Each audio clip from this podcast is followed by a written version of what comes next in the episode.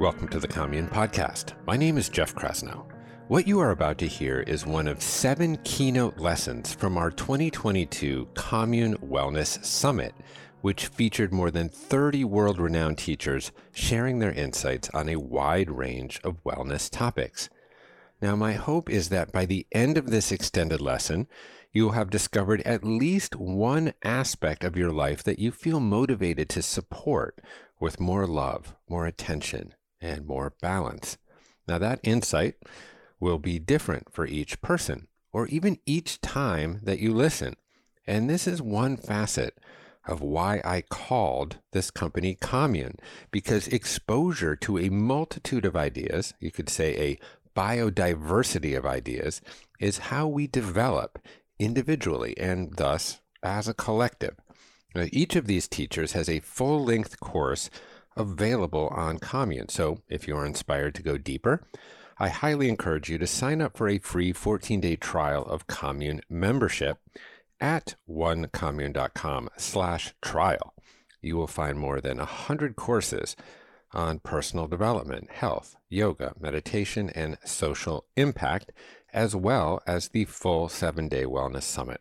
So, without further delay, here's the sixth lesson from our 2022 Commune Wellness Summit titled Planetary Regeneration.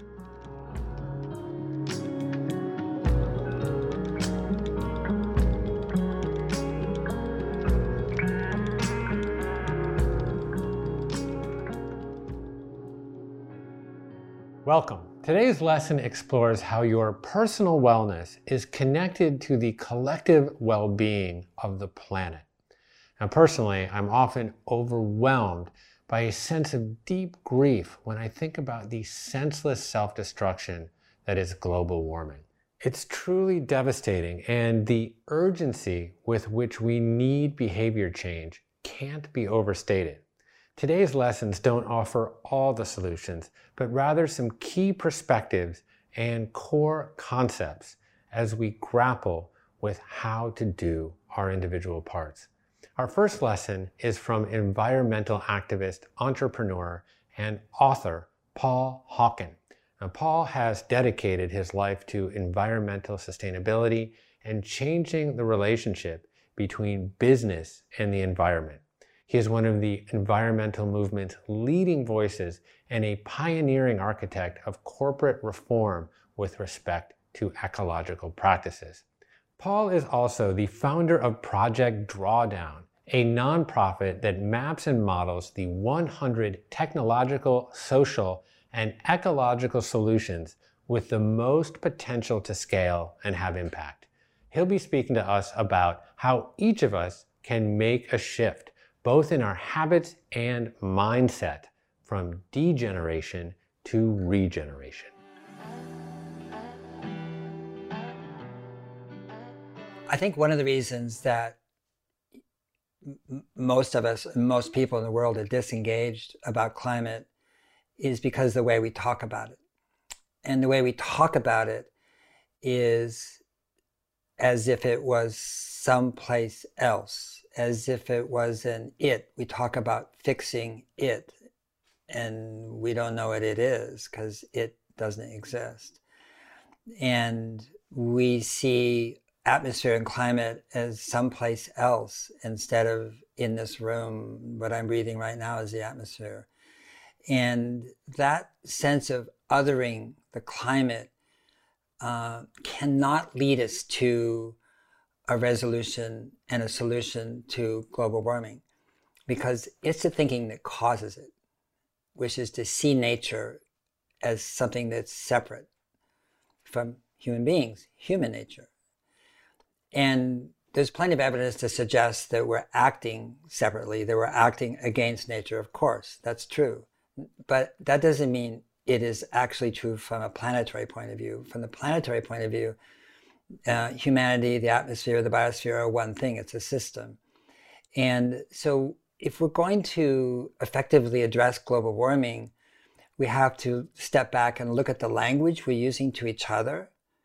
And we're using language like fighting, climate change, combating, tackling, mitigating, which most people don't know what it means even. and when we have that kind of language, those are verbs, and verbs are not goals. We need a goal, which is a noun, which is why I've used the word drawdown, but there can be other words as well, which is we need to reverse global warming. We need to not just stop putting greenhouse gases up there. We need to actually bring them back home.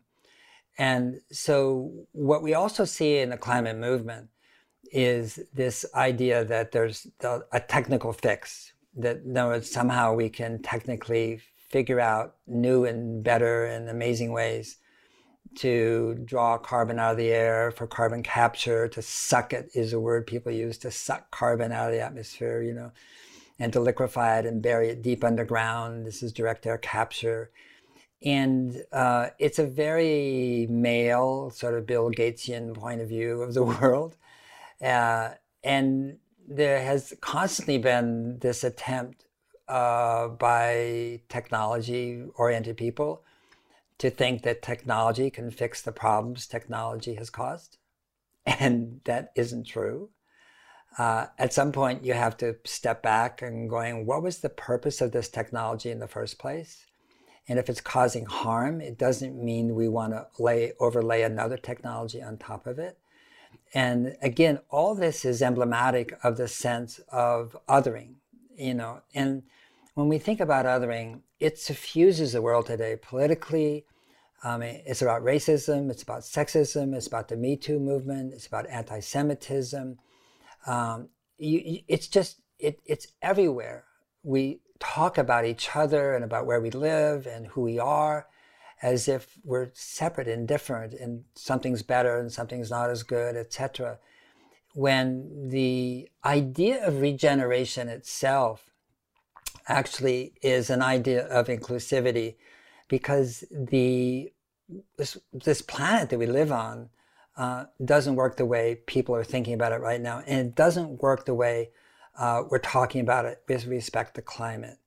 And as long as we think of climate change, the climate crisis, global warming as something that's out there, wherever there is, and so forth, uh, then it reinforces our sense of anxiety and worry and fear, uh, as if you know it's out of control, uh, and it disempowers people. And in a very real way, it, it is out of our control, it, which is so interesting but it's out of our control because nature never makes a mistake. We do. And so the way to look at global warming and the way to look at these rapid changes now in weather caused by changes in the climate, for sure, is to understand that we're being homeschooled. This is our home, and we're getting taught every day and by this compassionate teacher called our home the earth, you know, our mother, if you will. And um, the lessons are manifest and daily and constant. And so, what it's teaching us is to look at each other, at what we're doing, at the assumptions that underlie uh, our desire to be alive and to be well and to be well taken care of and to be fed. All that sort of stuff is natural.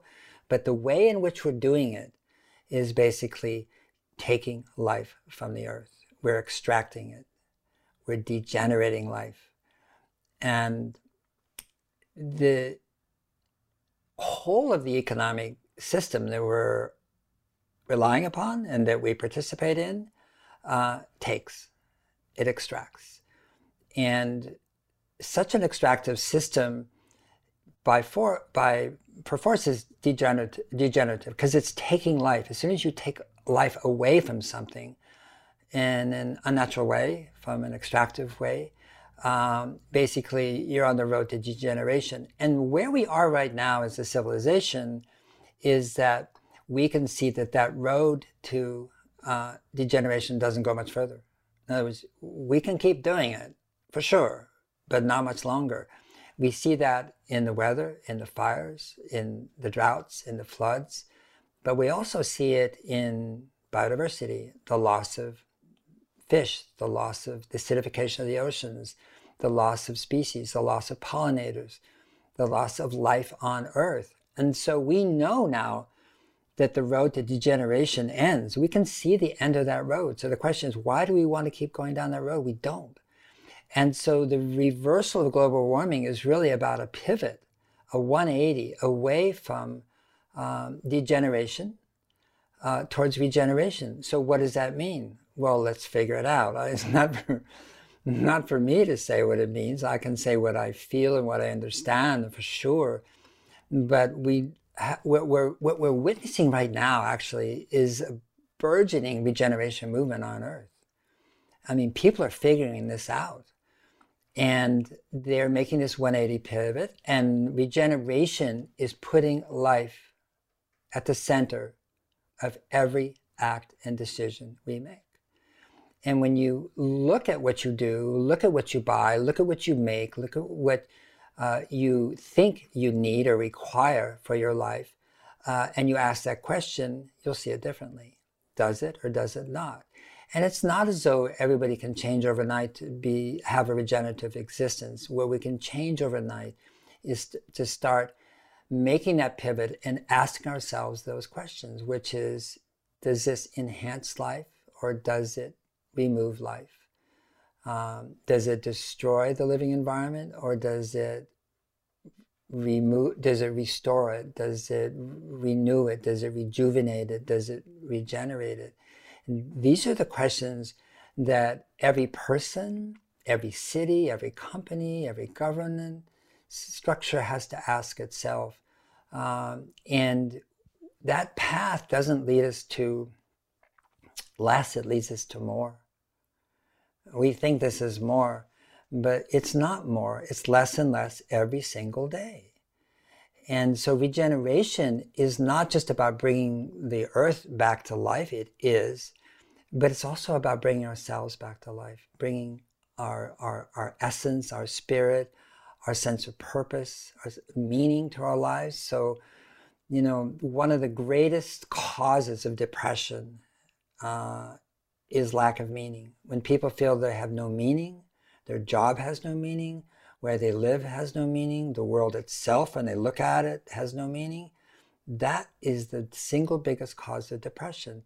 And we are at this threshold now of an offering, you know, which is the, the greatest meaning one could have at this time on earth is to bring the earth back to life. And to bring the earth back to life means bringing us back to life. Our cultures, our societies, our cities, our towns, our neighborhoods, our homes, our community. I mean, global warming and climate crisis are actually, again, as I said, is a teaching, it's an offering. We just have to turn to it and and rather than push it away or feel threatened by it, which is understandable, by the way. It's understandable. It's rational, by the way. But to go beyond that, to say, okay, what is it saying? What is it? Uh, what's the tell here? You know, and the tell here is meaning, which is that we can create a world that is regenerative, um, and not just for this decade or not just to quell global warming, uh, but for centuries and centuries uh, going forward. Okay, that's a lot to take in. If you feel paralyzed by the complexity and urgency for climate action, you are in the vast majority of humankind. So many of us feel anxious, afraid, or confused about global warming and the future. The entire narrative of global warming implies that this is a problem for scientists and governments to solve, while the solutions offered to individuals feel limiting and small. We've been taught that this is something happening to us rather than for us. But what's beautiful about Paul's reframing is that it is not about a future existential threat. Rather, it simply asks you to put life at the center of your life right now. And that brings us meaning and brings us purpose. Now, what you just listened to is Paul's warm up for his full length course, Regeneration in Commune Membership. I highly encourage you to check it out. In that course, Paul offers a powerful vision as well as practical steps for how we will enact real environmental change that serves all of humanity.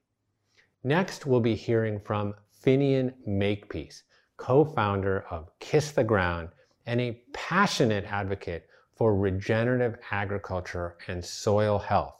He believes that with enough new advocates promoting the ancient wisdom and new science of regenerative agriculture and ecosystem restoration, we can heal our planet. This lesson teaches us that even if we aren't in the role of a farmer or a scientist, it is vitally important that we serve in the role of advocate. Here's Finian Makepeace.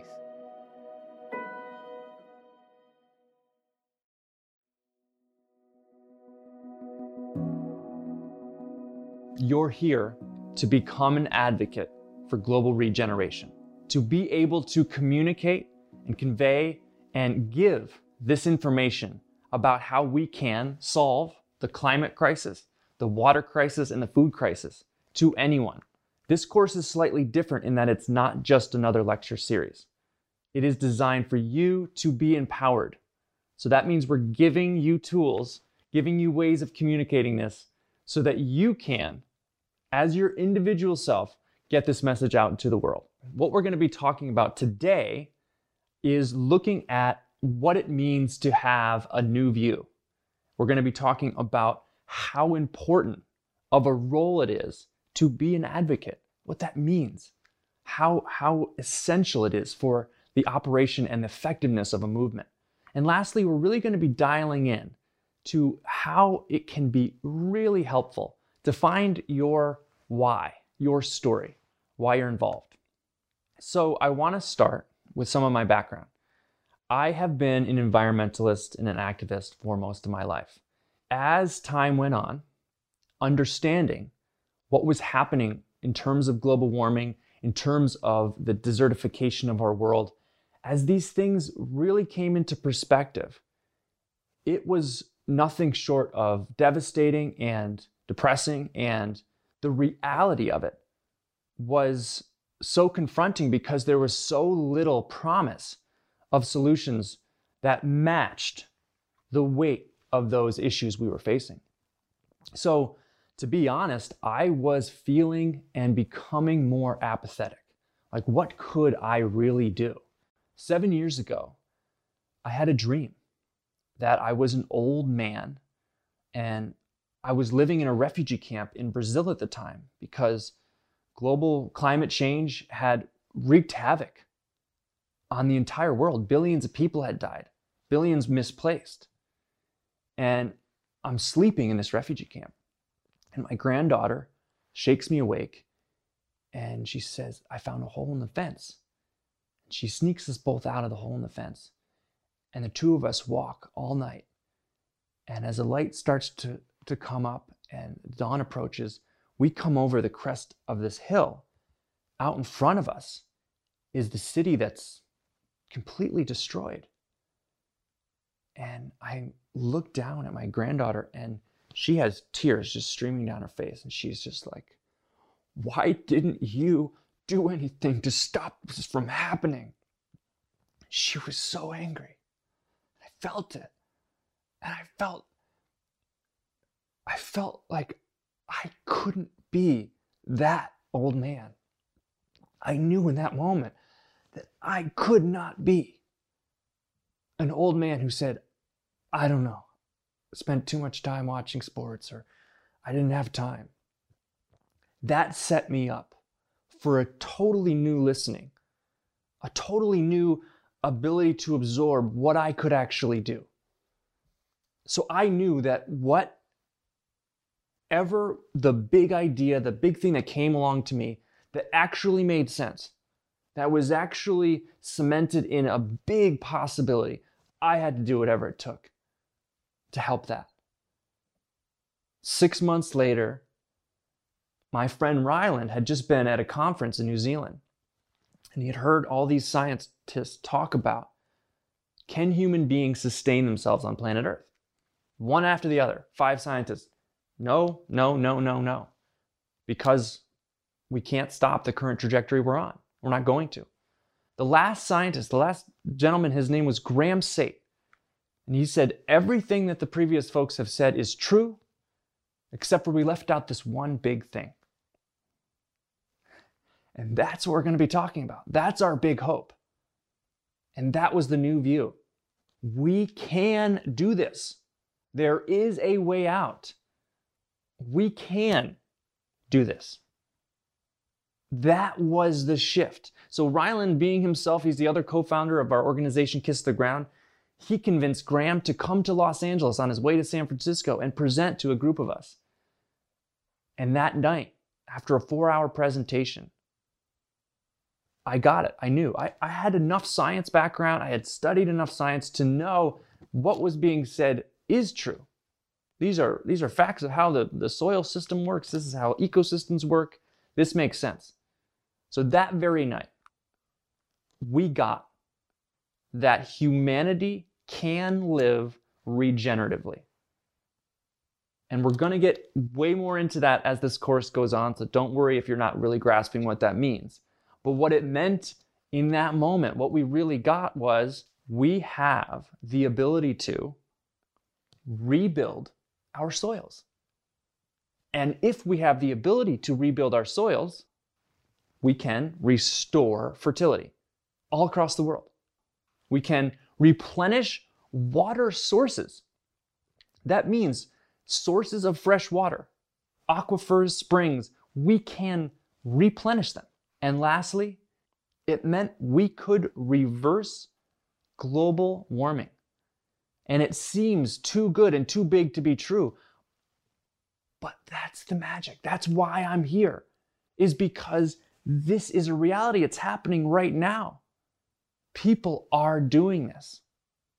I know them personally, and we're going to be getting into all of that as this 10 days progresses. This is the big new idea. And what it really threw into our faces was how we were perceiving the world, doing everything we could to be sustainable. But what I just talked about isn't sustainability, it's actually regenerative ability. We have the ability to be regenerative. So it changes your view.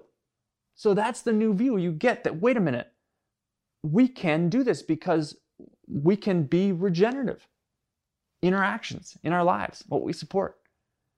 And I want to do one word word exercise here with us for a second. It all of a sudden brought up this idea of response ability. So when you look at this word, it's obviously not spelled like that, but what's in there is responsibility. So those doctors in that picture, they have a unique response ability, an ability to respond. If someone has a gaping wound, they have an ability to help fix that emergency. So that's a unique responsibility. So it made myself and those around me who were learning this idea wait, what is our responsibility? What can we do right now? What unique gifts and attributes and communities and, and, and resources that do we have right now to help? So, what is our responsibility?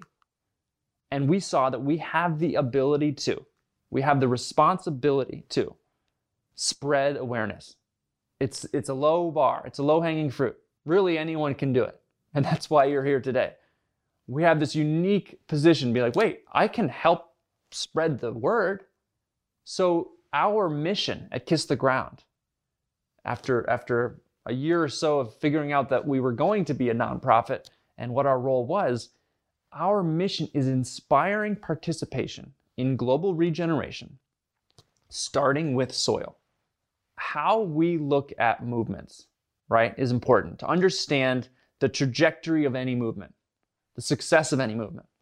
Generally, it works through these three basic phases awareness, actions, and outcomes. So, why do we have awareness circled?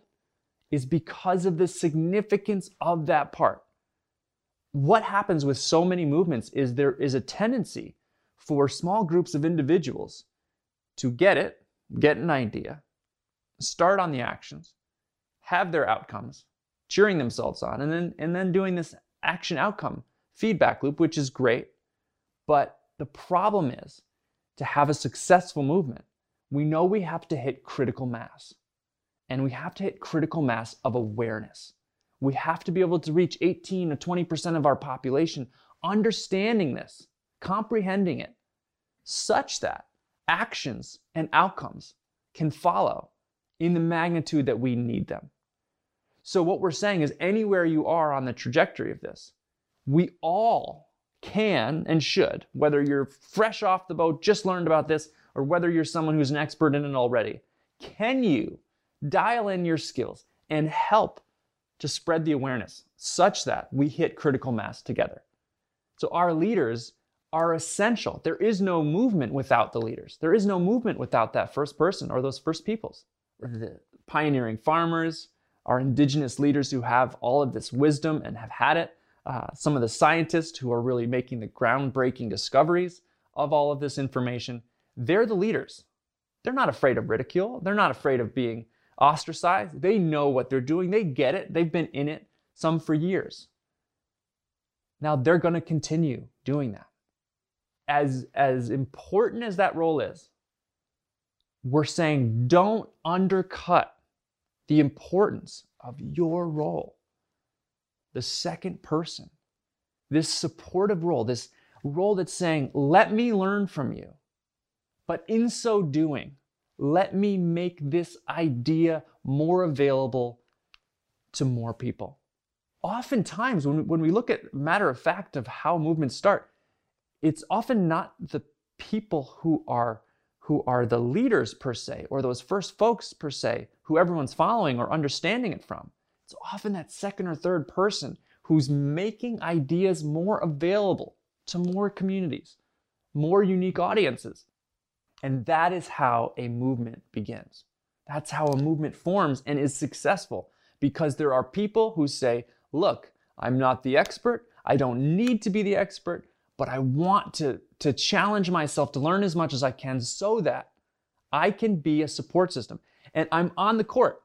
We're saying we don't want you to just go to conferences and learn about this idea. Should you? Of course. But we want you to do it in the understanding of the importance of your role as a player in this movement. You're on the court too. You're not just a spectator. If you want to be a spectator, I encourage you not to take this course. We want you to be like, hey, my life is up for, for a challenge. I'm up for facing this. I'm up for doing this. And I want to play a role. I have a unique voice. I have a unique gift. I have a contribution to make. So we're going to be empowering you as an advocate to be that second person, to be that support role. And I'm going to be giving you tools and access to the information and skills to help you Get out of any comfort zone issues you have around public engagement.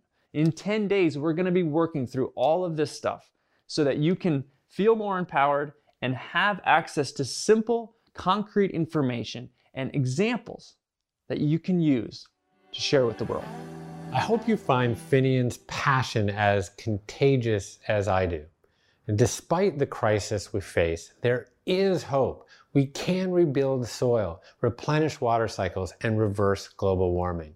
When we collectively focus our influence on grand inflection points, like the way our food is grown, we can start to heal the world from the soil up.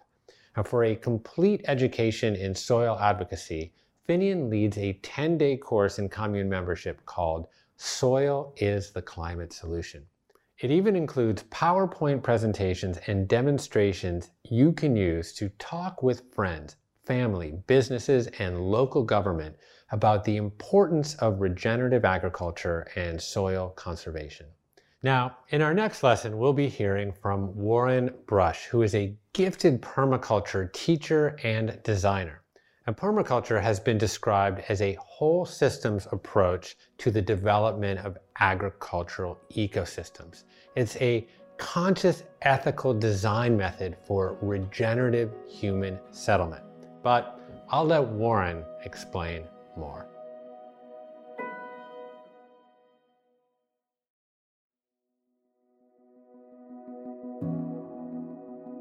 I'd like to share a quote from um, one of my teachers, Bill Mollison, uh, who says the greatest change we need to make is from consumption to production. even if on the small scale in our gardens. If only 10% of us do this, there is enough for everyone. Hence, the futility of revolutionaries who have no gardens, who depend on the very system they attack, and who produce words and bullets, not food and shelter. I share this here early in this discussion because it speaks to what are we actually doing in our lives to make foundational change.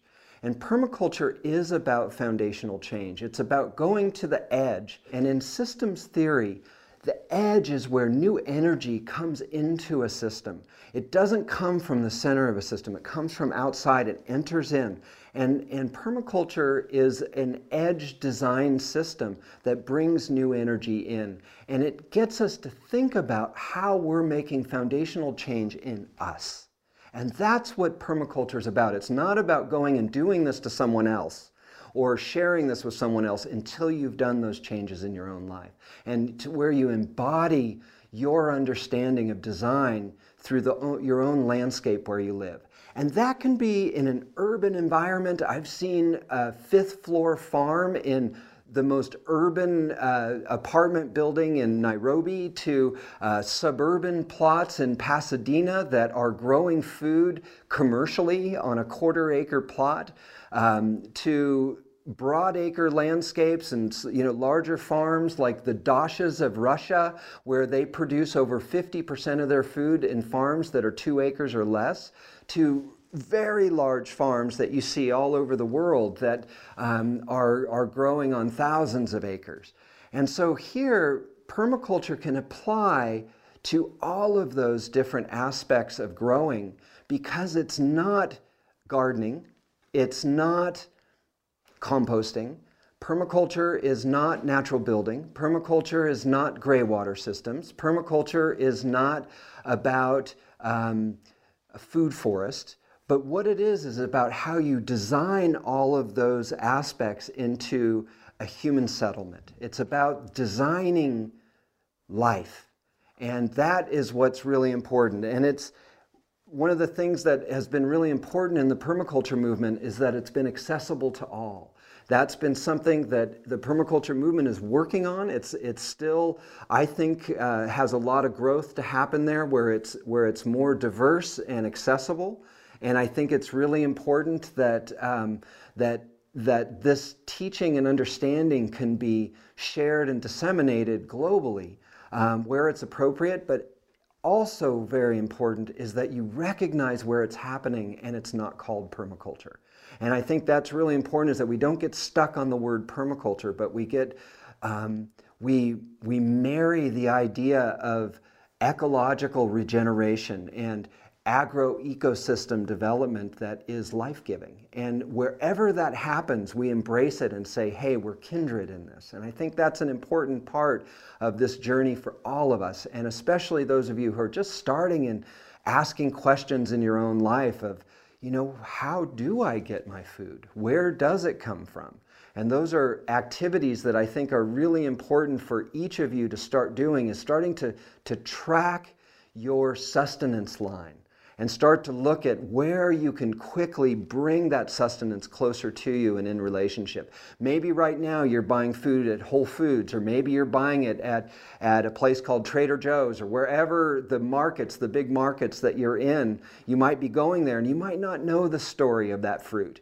You might not know the story of the meat. You might not know the story of the grain, but what you can do is then start to look locally. Where are farmers that are that are actually growing some of this that I can be in relationship and learn about how they're farming what they're farming and, and bring that into my life. So you're bringing your sphere of resources closer to you and more, and in a way where you can take more responsibility for it.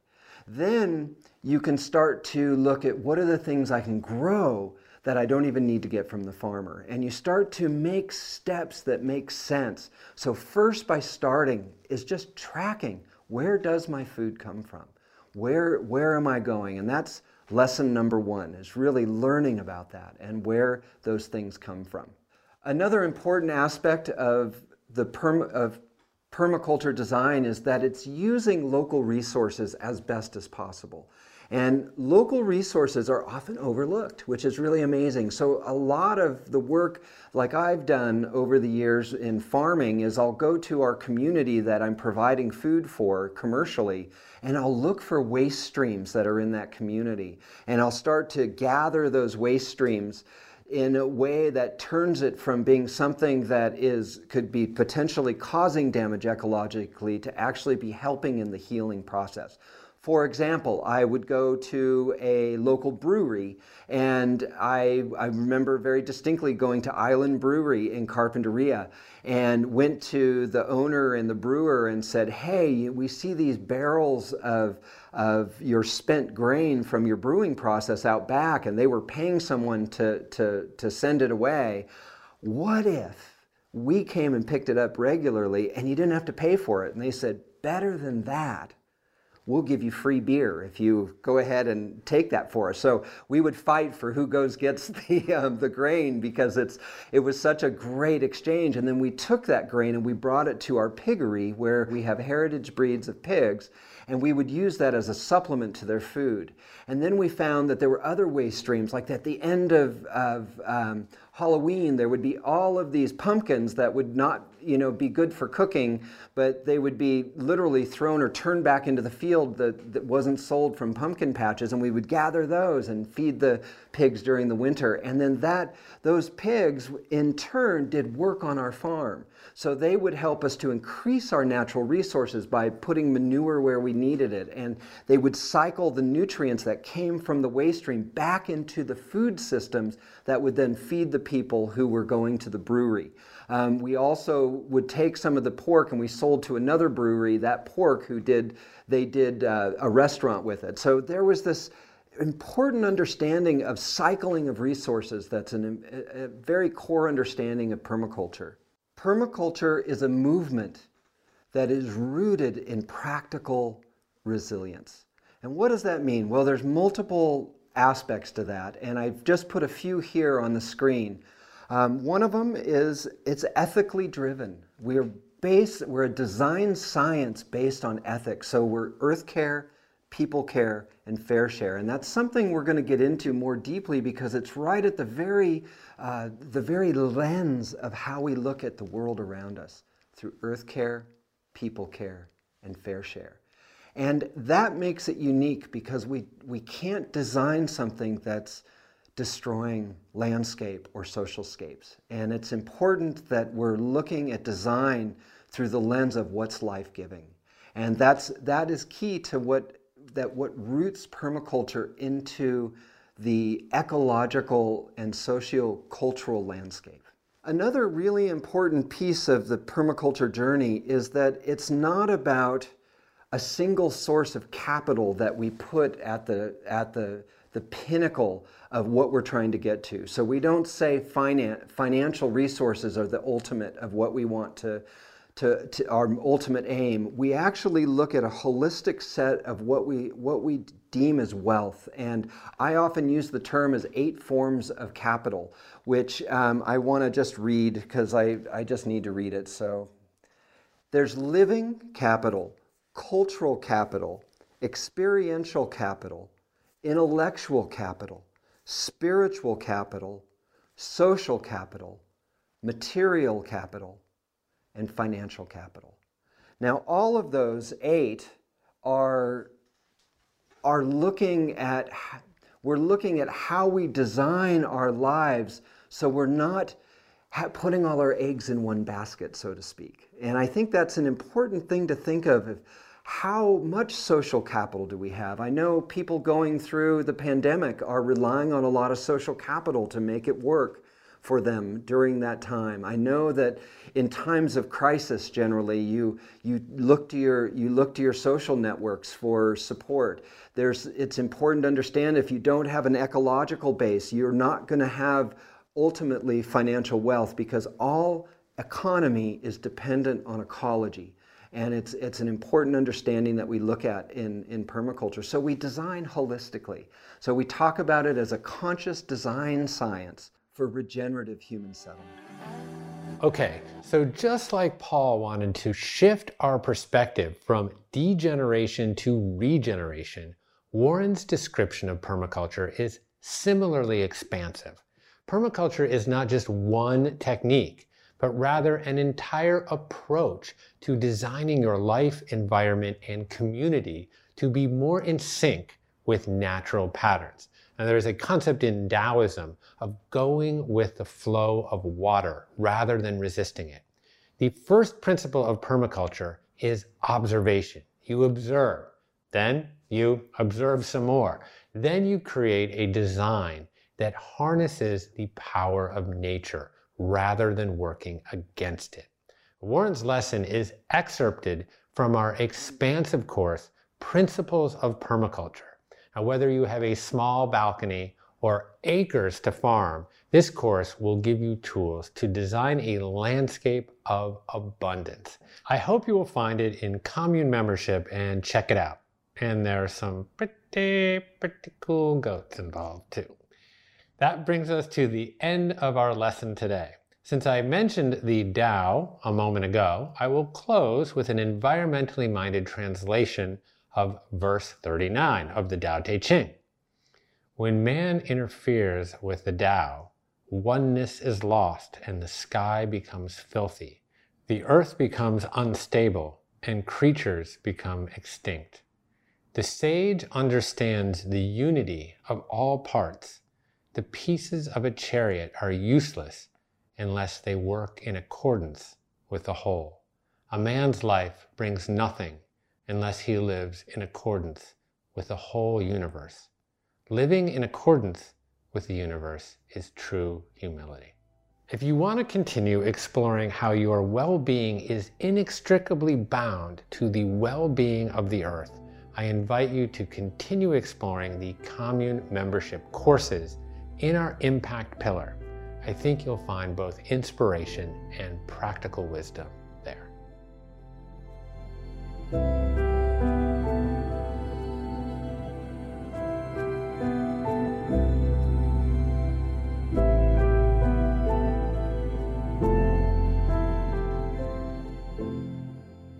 Thank you for listening to this sixth lesson from our seven day Commune Wellness Summit titled Planetary Regeneration.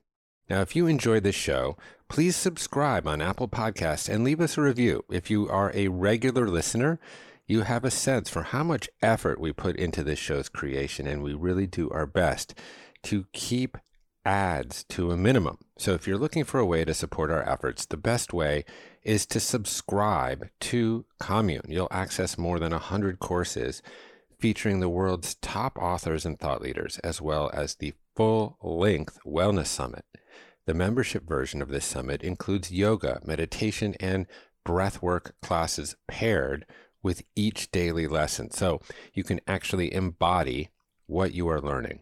For 14 days of free commune membership, just visit onecommune.com slash trial.